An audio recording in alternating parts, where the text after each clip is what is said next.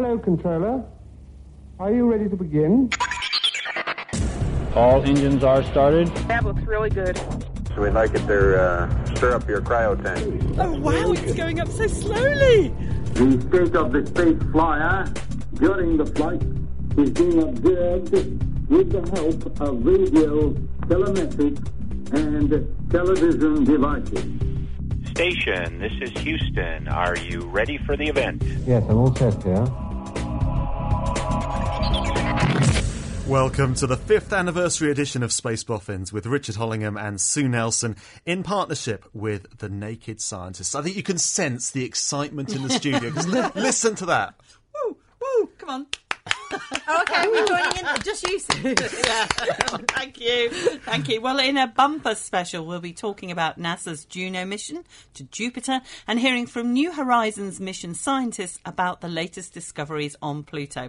I'll also be taking a tour of the giant swimming pool used to train European astronauts, and we welcome Tim Peake back to Earth, where Brexit casts a shadow over Britain's future involvement in European space project. Our guests are astronomer Robert Massey from the Royal Astronomical Society and space journalist and TV presenter Sarah Cruddas. Welcome both to our birthday edition. Oh, is it birthday edition? is our birthday. Happy five birthday. years. We've Happy been going birthday. five Yeah. years. I Five couldn't believe they said it wouldn't last. Should have bought some cake. Mm, that would have been good. I'd sing, but I think your listeners will. No. Um, let's start 542 million miles away, and this is the sound recorded on board NASA's Juno spacecraft as it enters Jupiter's magnetic field.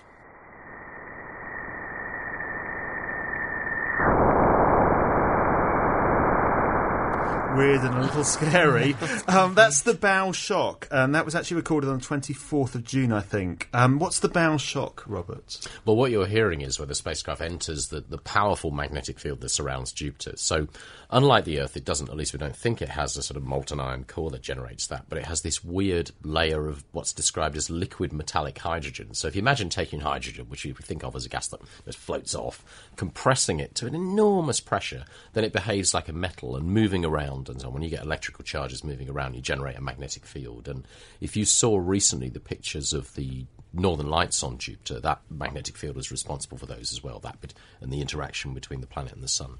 So that's what you're hearing is it's entering that environment. It's a harsh place It's for a very spacecraft to be. forbidden planet. It really sounds weird, like it? something out of science fiction. It but I think, did, didn't it? you know, Yeah. Science fiction is science prediction, really. So it's it's kind of like a movie thing with, with I was very excited when I first heard that. I played it on my computer and I just went, wow, and I immediately played it again. I, The real Brilliant. sound from the solar Yeah, system. Well, yeah. o- on the 4th of July, the spacecraft went into orbit around the gas giant. All stations on Juno Accord. We have the tone for burn cutoff on Delta B. Roger, move, Juno. Juno, welcome to Jupiter. the Juno control room at the Jet Propulsion Laboratory in Pasadena. Now, this is quite an achievement, isn't it, folks, to, to get round Jupiter? Well, uh, yeah, exactly. I mean, every time you send a mission into space, there's so many things that can go wrong on the way. You know, it could fail at launch. That happens every so often. Uh, it, you know, something can go wrong with the antenna, as happened with the Galileo probe, the, the, pre- uh, the precursor to this way back in the 1990s. Or the burn in the crucial phase can go wrong, and that probe could have just drifted on off into space and never done what it was supposed to do. So it's understandable. If you've spent maybe 10, 15 years working on this, you want it to work. I mean, imagine if you were in that lab watching that and thinking, you know, oh God, this is what I've been working for. This is all the data I expect to get over the next year, and it doesn't work. And it overshoots. Yeah. exactly. So, so mm. you can see why they're ecstatic because they know they've, they're getting the science data back. They start to do the stuff they've been waiting for. It's been described, hasn't it, Sarah, as a planet on steroids. I mean, it's not just the getting there, the getting into orbit, it's the environment. Yeah, I mean this this mission, uh, you know, was 15 years in the making. It took five years to get to Jupiter, and I like to think of Jupiter as its own mini solar system within our solar systems. You've got a small asteroid, um, a small um, belt around it, rings around it. You've got all these incredible worlds, these incredible moons that we're only starting to learn about, and then this really harsh, windy, gases environment, and we're you know, we just have this assumption that, you know, to the layperson that we've explored all the outer planets. We know our solar system because we've got pictures of them. And actually, this is the first time we're actually going to send a spacecraft into polar orbit around Jupiter. I mean, we're going to be cruising around uh, 3,900 kilometres above the cloud tops of Jupiter, which is the closest any spacecraft has come to the gas giant before. And Jupiter is fascinating to scientists because they think it was the first planet to actually form in our solar system. So, by learning more about how Jupiter formed, and as always happens with science, the theories we have will probably end up being wrong and we'll have to come up with a new theory, it's going to help us understand more about the solar system itself. So, it's another step in the jigsaw puzzle to finding more about our own solar system and, and the ultimate question why are we here? Why are planets here? Why does stuff exist? I mean, it, it's really mind boggling, incredible stuff. And it's got a British engine. It has, that's right. I mean, the, you know, that would have been, frankly, a national embarrassment and a half had that not worked. So had, enough, had enough of those recently. Exactly, yes. I'm very, very pleased it did.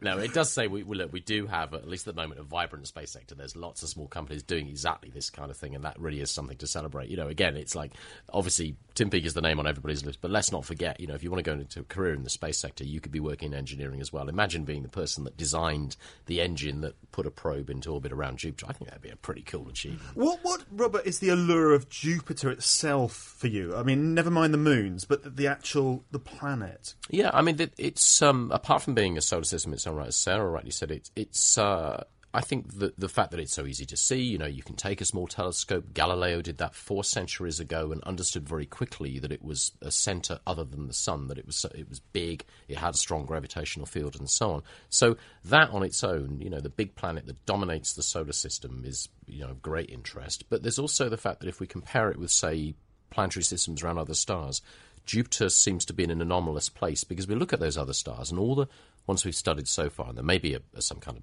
selection effect going on just down to the way we're looking at things, but they all appear to have big planets, but they're often very, very close in. They go around their star in maybe just a few days. Jupiter goes around in 12 years, and that's probably a good thing for us. It helps do things like uh, clear out some of the debris in the outer solar system that might otherwise head our way.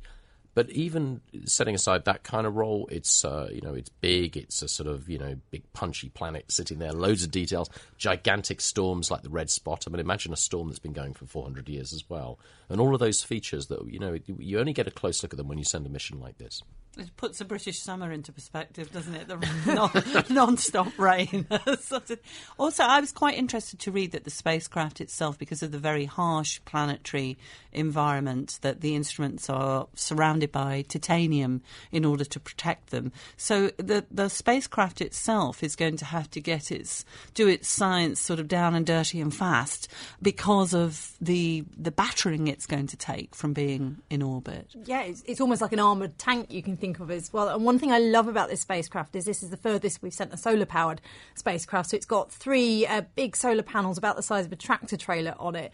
And it's just great as in terms of the feat of science and engineering because I think often people assume it's a feat of science, but actually it's the engineers, you know, the scientists come up with the ideas, but it's the engineers who make them possible. So the engineers have been able to design the spacecraft uh, um, and it's not going to live a long time around Jupiter and it will come to obviously quite a sad end when it eventually crashes into the gas giant. Are you not a little bit disappointed that, you know, 2001, A Space Odyssey, had this, you know, what, giant manned spacecraft with this uh, artificial gravity, this psychopathic computer on board, and 2016 we got this, you know, tiny little solar powered uh, spacecraft with three Lego figures on board.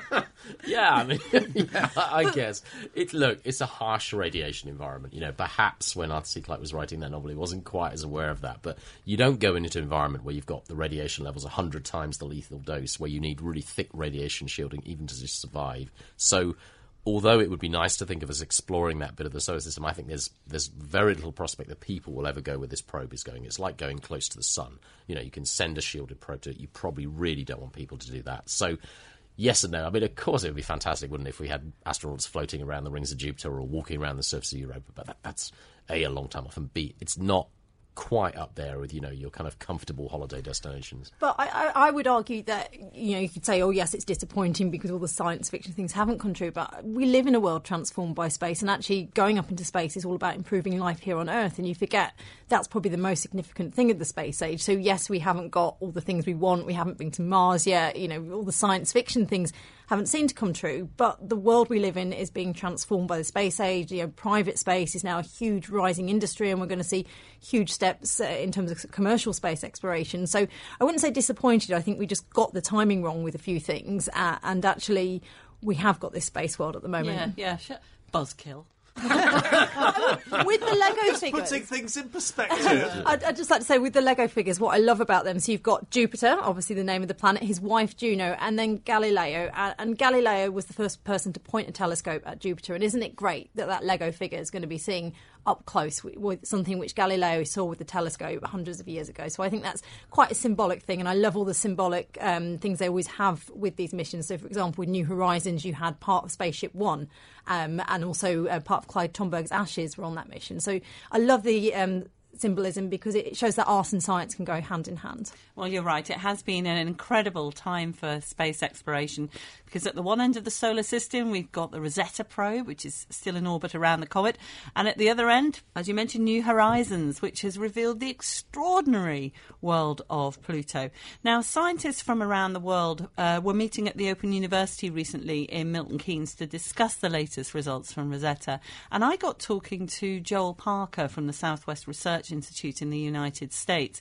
Now, he's the deputy principal investigator on Rosetta's ALICE instrument, which is a, an ultraviolet spectrometer. But he's also the project manager and member of the science team for New Horizons ALICE instrument as well. So I began by asking him how the same instrument can be used for two very different missions. In the ultraviolet, there are lots of interesting signatures of different chemicals that are useful for comets as well as for Pluto. We look at the gas around the comet for Rosetta. Uh, we look at oxygen and hydrogen and all the and molecules there. For New Horizons, we are also looking at the atmosphere around Pluto. Pluto has an atmosphere, and it has a very interesting atmosphere. And not only do we look at the atmosphere, but we even look back at the sun and let the sunlight come through the atmosphere.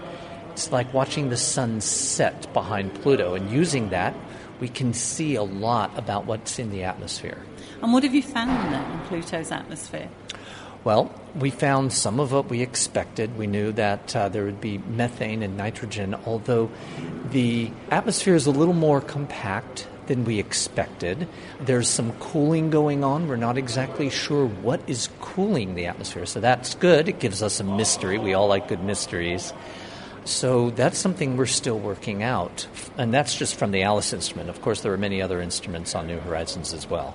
It's amazing. I find it quite incredible just the fact that we're talking about Pluto's atmosphere because until relatively recently, it was A, considered a sort of dead planet on the far outer reaches of our solar system. Out in the cold stretches, yes. Actually, then of course it was demoted to a demi planet or a dwarf planet. And yet now, with the recent discoveries, we're seeing images in detail that we never thought possible. This feels like it is a new world, a new part of our solar system. That's exactly what I say too. Even if you don't define Pluto as a planet, it is definitely a world. There is so much surprising about Pluto that we didn't expect with nitrogen glaciers over frozen ice bedrock. I mean, who could have thought of that beforehand? And the different types of mountains and terrain and how they're made and very, very young surfaces. This was another big surprise at Pluto. We thought out on the edges of the solar system, it's cold, it's dead, nothing going on. But what we see is the nitrogen glaciers, for example, are incredibly young. Now, how do we know that? Well, things out in the solar system get pummeled by other things and they leave craters. So the longer they're out there, the more craters they have because things hit them unless the surface changes. And that's what we mean by a young surface, a surface that has undergone changes. And if you see no craters on the surface, like we do in what's called Sputnik Planum on Pluto, this nitrogen glacier area. If you see no craters, you know that that's a very young surface, meaning it's been replenished in some way. Big surprise. We're still scratching our heads trying to figure out how that works. Do you think maybe Pluto should be promoted again? Pluto doesn't really care what we call it. I personally still think of it as a planet. In fact, I give it dual citizenship. It was the last planet discovered and the first Kuiper belt ever discovered. Pluto was a indicator of something new, the third zone of the solar system that we didn't know existed. It was giving us a hint, and we just couldn't figure it out for the longest time. Also, the definition they use for a planet doesn't quite work. If you take something that you call a planet in one circumstance, but you move it to another part of the solar system or away from the sun, it is or isn't a planet depending on where it is. That gets to be a little bit vague. I don't think it's a good definition, although, do you need a definition of a planet? uh, it's useful to talk about. In some ways, you could say the solar system has dozens of planets. If you talk about worlds, objects that are big enough to have made themselves into a sphere because of their own gravity. You have Ceres, the asteroid. You have many of these other Kuiper Belt objects that are comparable in size to Pluto. How exciting is it that you now have a solar system that's gone from nine to 20 to dozens of planets? To me, that's as exciting as anything else. New Horizons Joel Parker. And by the way, Agents of S.H.I.E.L.D. fans will love the fact that one of Pluto's four newly discovered moons is called Hydra. Apparently, has a classical reference, but we all know what's going down. I haven't seen the film. I'm not. Sure. oh, it's a series. It's everything. I, could you not argue though that um, Pluto is more of a planet than Jupiter? you know, if we're going to get on the semantics of planets, and, and then the, you know, is a brown dwarf, is it a star or a planet? I think that's as humans, we almost like to categorize things, and maybe we can't do that. I as like much the fact that he said it was dual citizenship. yeah. It's it is difficult because Pluto has some characteristics of the star. You're right. I mean, it emits heat and so on. So, yeah, if you were seeing that round another star, you know, you'd probably think, well, is this? It's it's on the boundary. You're absolutely right. I mean, I think I think it was very clear when you think, well, a planet. People think something you can walk around, but obviously that only applies to the inner solar system. Yeah. Where you could walk on Pluto, but yeah, it, it's a fuzzy Ice skate definition. on Pluto, You maybe. could, you could yeah, that's, a, that's another good question. actually. The, the physics With are enough really gravity, I'm not sure you could, could you? no, it's You'd have to you strap the yourself skate, down and- yeah, yeah, the skate has to melt the surface underneath, doesn't it? So, Then that's not gonna happen. No, Okay. no, but you Hundreds of years, stuck. we'll find the answer out. Yeah, anyway. I'm, I'm being killed. Joe. Okay, I yeah. apologise. Um, I also bumped into a uh, Pluto scientist recently while at Space Fest in Arizona last month. Planetary astronomer Leslie Young is also from the Southwest Research Institute, and she began by telling me what they've learnt about Pluto's largest moon, Charon. If you first think of uh, the big moon, uh, Charon or Sharon, you can pronounce it either way, we're seeing smooth plains on the southern half, which might have been um, the result of uh, early volcanic water flows. Uh, we're seeing stretch marks, extensional features that show that Charon had a water ocean that froze, and uh, because wa- uh, water expands when it freezes, it stretches out the crust. Uh, we see a dark cap on Charon, which uh, might be atmosphere from Pluto that escapes and it sticks to the cold poles of, of Charon. She says Sharon, I say Charon. we, uh, we moved on to Pluto itself and uh, what the planet is actually like inside. We know that's density, so we think that the interior is mainly rock, like silicates, and then that there's a mantle of water ice. And on top of the water ice is the volatiles, frozen nitrogen, methane, and uh, carbon monoxide. We can see some of the water peeking through in different places. We were ex- hoping to see the water, expecting to see it because we see it on Triton, which is a moon of Neptune that's similar to Pluto. We've looked for decades and never seen it from the Earth, but when we got the high spatial resolution with New Horizons, we were able to see the water. Also, there's what we call photochemical products. When UV hits things, it can destroy it. You know, you get sunburns, uh, you peel your paint. When UV hits Pluto, it breaks the methane down and it recombines into longer, darker tar like substance. And we see that there as well. How much sunlight, though, is actually reaching Pluto? Because uh, uh, the images, I imagine, are slightly misleading in that the, it must be really black out there, mustn't it? It's not so black at Pluto. If you um, Google Pluto time, it will tell, and you put in your Latin long, it will tell you um, when, right after sunset, you should go out. It'll say 7:35 today. Uh, it'll be as bright for you right after sunset as it is at noon on Pluto. So the sunlight is about a thousand times dimmer than it is here, but it's um, you could read a book at Pluto. Oh, I didn't realise that. I thought it was going to be very dark. You, th- you imagine, I'm just thinking of all the, the kids' diagrams. You think, well, Pluto's an awful long way away.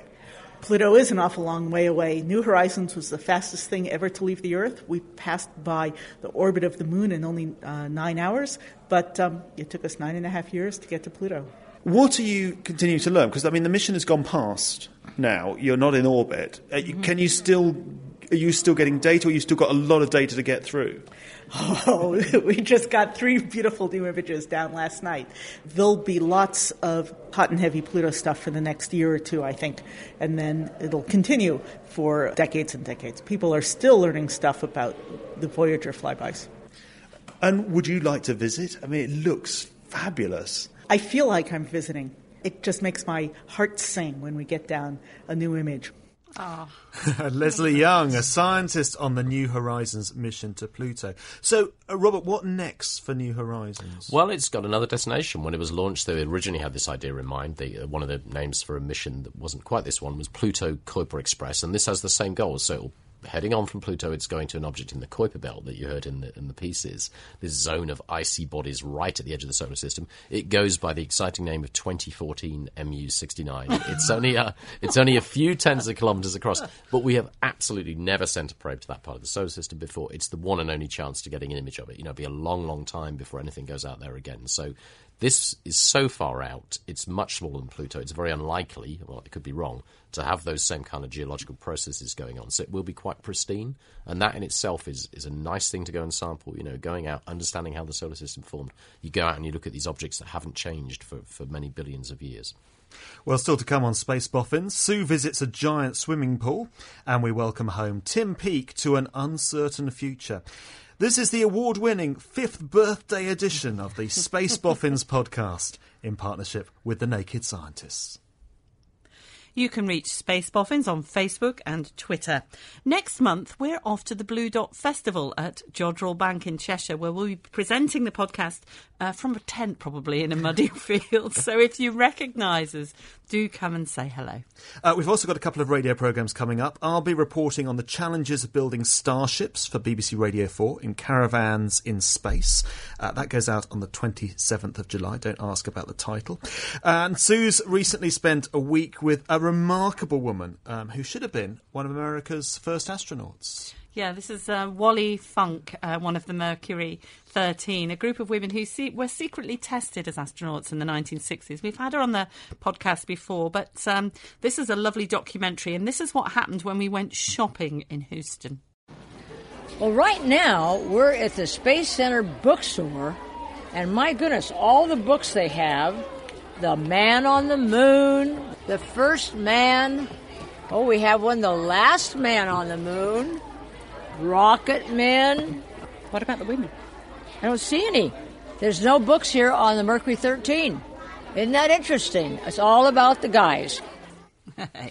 Wonderful Wally Funk and Women with the Right Stuff goes out on BBC World Service on July the 16th. And, and both our programmes for the BBC will also be podcasts. So we'll put details of them on Facebook and Twitter.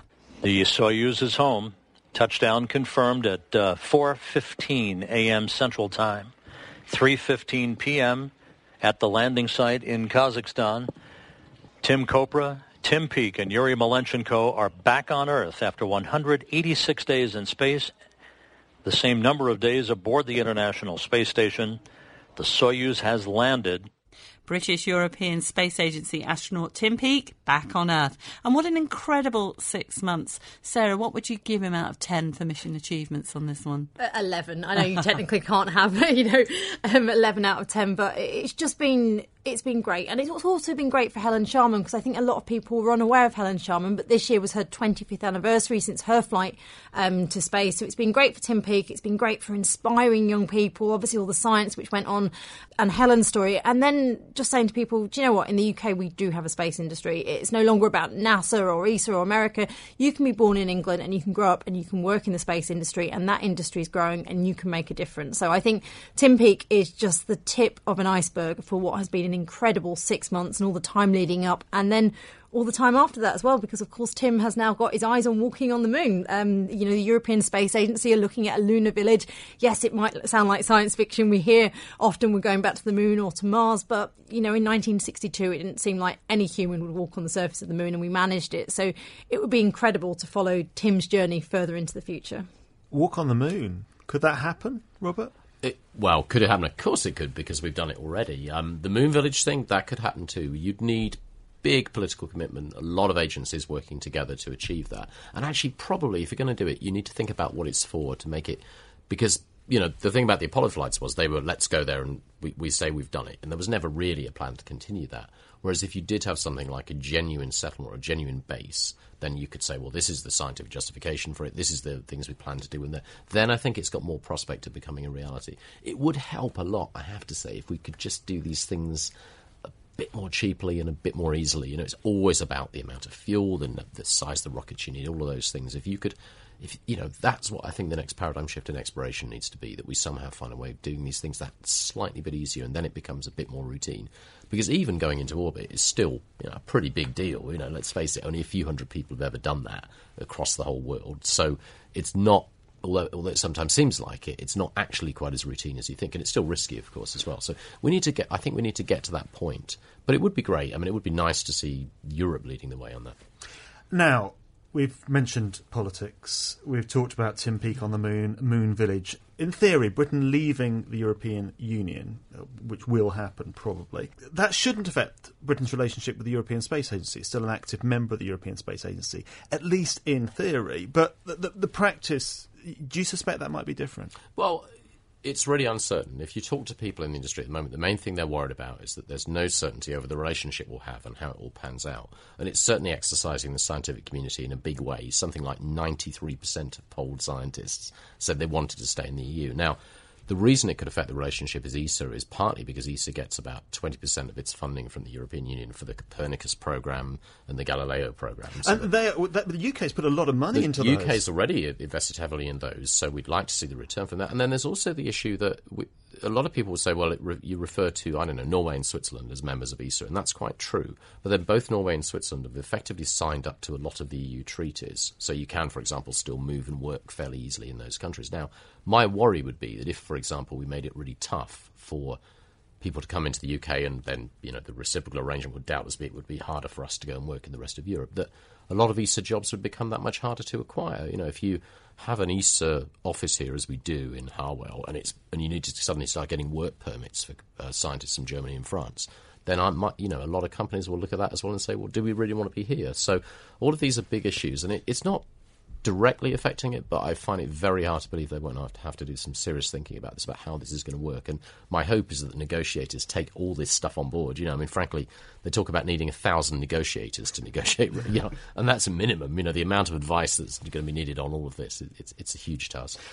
What about this as an opportunity for Britain to think, well, have its own space program, more like the Germans do or the French do, where they have quite a lot of money going into their, their own particular space programs or partnering with NASA a little bit more or the the Chinese or the Russians because we're sort of uniquely positioned to do that. Yeah, I mean, there's been nothing stopping us from doing that already. You know, um, there's no nothing in, in ESA membership that says you can't go off and strike up other relationships. So that that's not been a major issue up to now. But it is, you know, I'd like to say I hope this doesn't go the way of the sort of famous 350 million pound a week that suddenly wasn't going to be saved after all. You know, th- there's no reason in the sense you can't pursue that, and perhaps not being in the EU allows that more easily. But you know, I'm not actually sure being in the EU was a barrier to it already. So, you know, yes, you're right. There is sort of an opportunity if we do, say, sign trading agreements with China and so on on our own right that we could pursue that kind of thing. I think that's quite a long way down the line, though. The main thing we want to see is to make sure that the scientists, the engineers can still work easily in the UK and the rest of Europe, and that we don't start making that more difficult. Because if we do,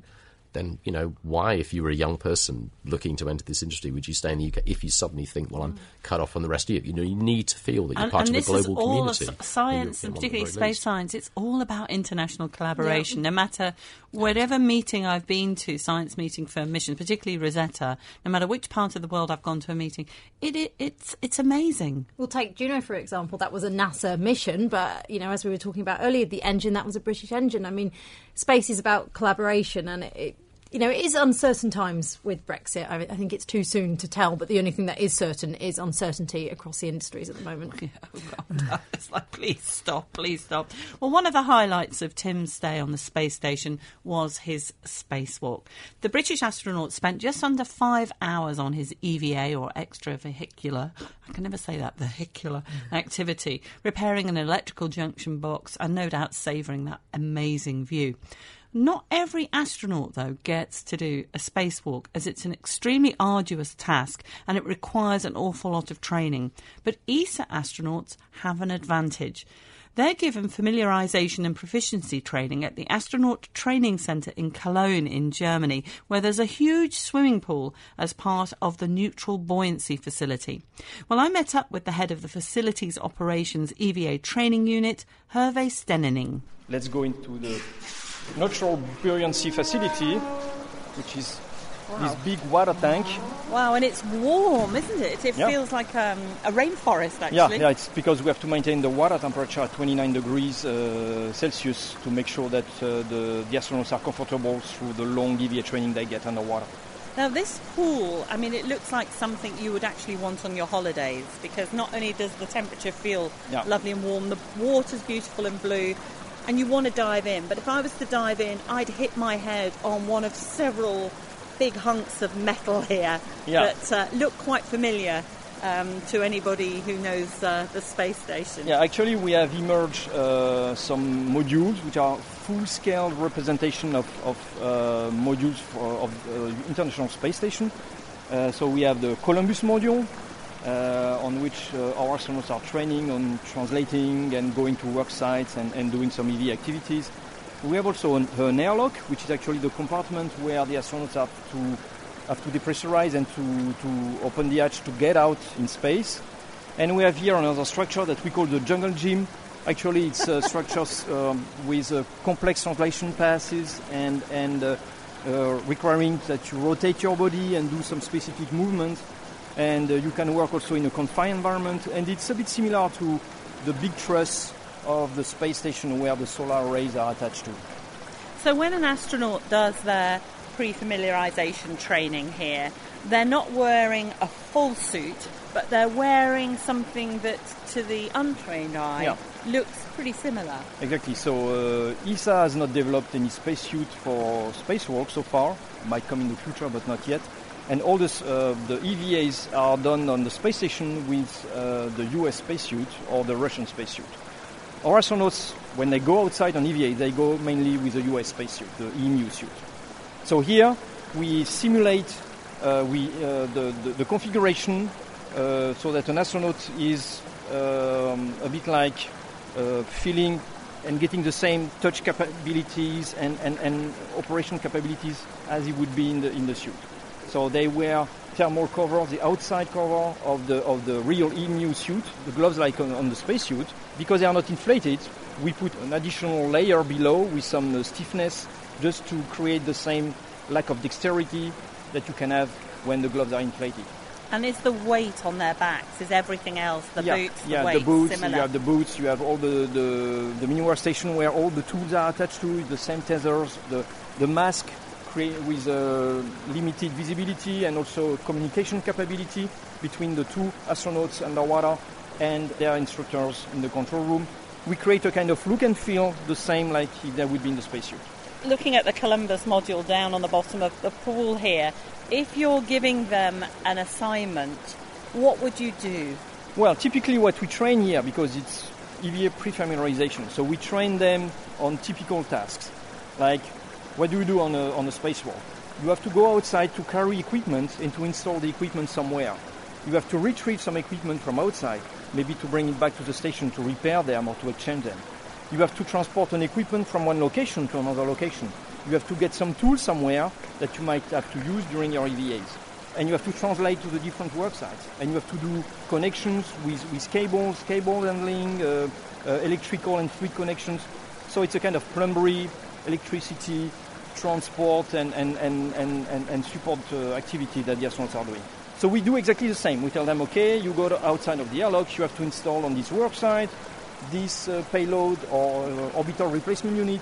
You need your tools that you have to get them out, out of there. And they have to do the full choreography and to develop that. And how long will they spend underwater? Around three hours and a half maximum because we have a small space station, I would say, uh, underwater. Uh, real EVA training is uh, minimum six hours when they are in the, in the, in the spacesuit. Tim Peake Yeah. did some Yeah. of his training here, and he did a great Yeah. spacewalk Yeah. during his stay. When you've had astronauts come back from the space station, what's the feedback like? they realize, and, and through their training, that this pre-familiarization training is extremely valuable. We train them here on the, the does and don'ts to the rules of engagement of a spacewalk, what they have to do, uh, they have to communicate, how they have to be aware, to be safe and efficient. And when they go to Houston, they are ahead of their astronaut colleagues at NASA who have, they don't get this similar training, and they get extremely good evaluations and good marks from the from the instructors in Houston. They feel that it's much easier than expected. They know all, all, any, any, everything that they have to do. They just have to adapt to the bulkiness of the spacesuit, and they keep this boost that we give them as an advance to the others.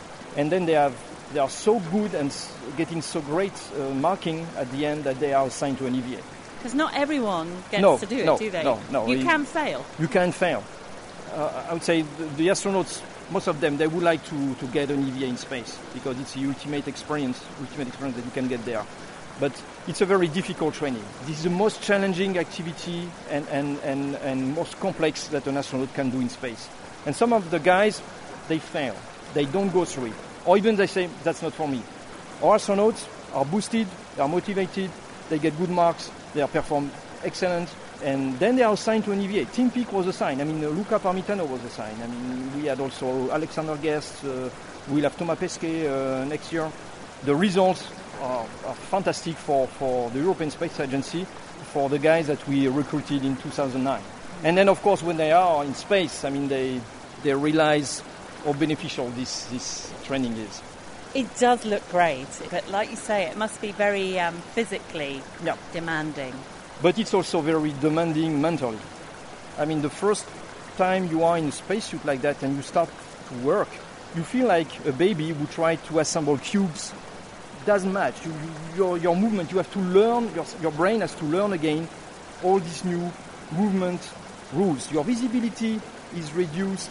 And actually, what is, what is very challenging is that you are in the suit, dexterity re- reduced, uh, movement limitation is reduced also. Vis- the visibility, all your senses, let's say, th- their capability are downgraded and very limited, but you are asked to develop a, a higher awareness of your environment compared to what you have normally on Earth. This kind of challenge uh, requires a lot of training and a lot of uh, adaptation to, to, to these conditions. Is it all right if I just Yeah, you can you can have a look at the temperature? Have a little. Oh yeah, that's.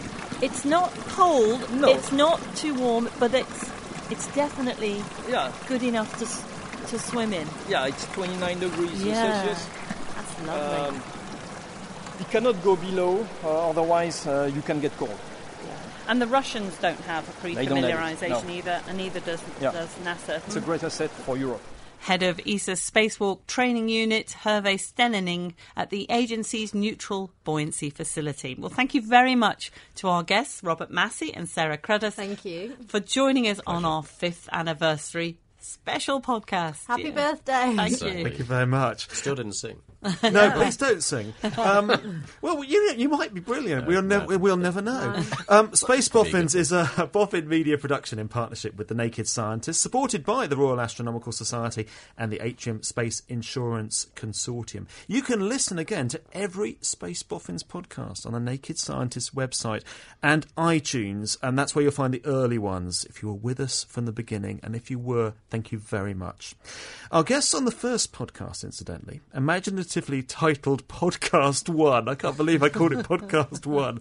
Uh, with David Parker, head of science at the UK Space Agency, later to be the head of the Space Agency, and is now Tim Peake's boss at the European Space Agency, and uh, BBC science correspondent Jonathan Amos. Still. BBC Science correspondent. Well, July 2011, when we started, that was actually an historic month for spaceflight. It was with the launch of the final space shuttle Atlantis. And a few months before, Discovery had launched for the final time.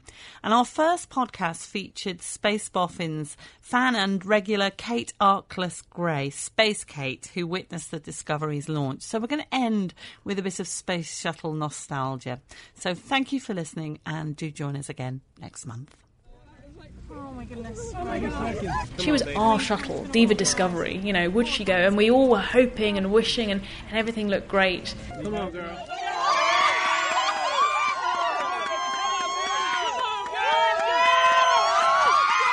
It was just the most amazing thing. We were just screaming and shouting as she started to go, and then, of course, you're three miles away, so it takes longer for the sound to hit you. So we were all cheering, and then you can just hear it kind of dying down slightly as this very low rumble starts coming across the water at you, and it just it gets louder and louder, and it's like thousands of fireworks going off at once. It's like the sound is ripping through the air.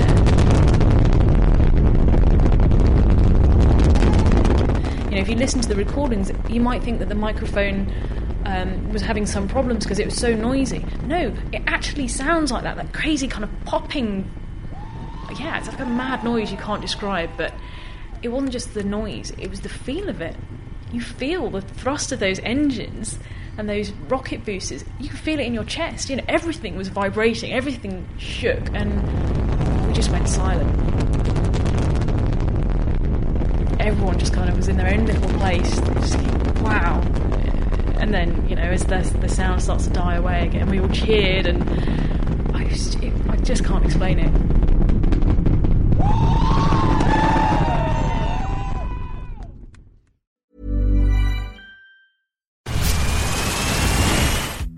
Dust coming from?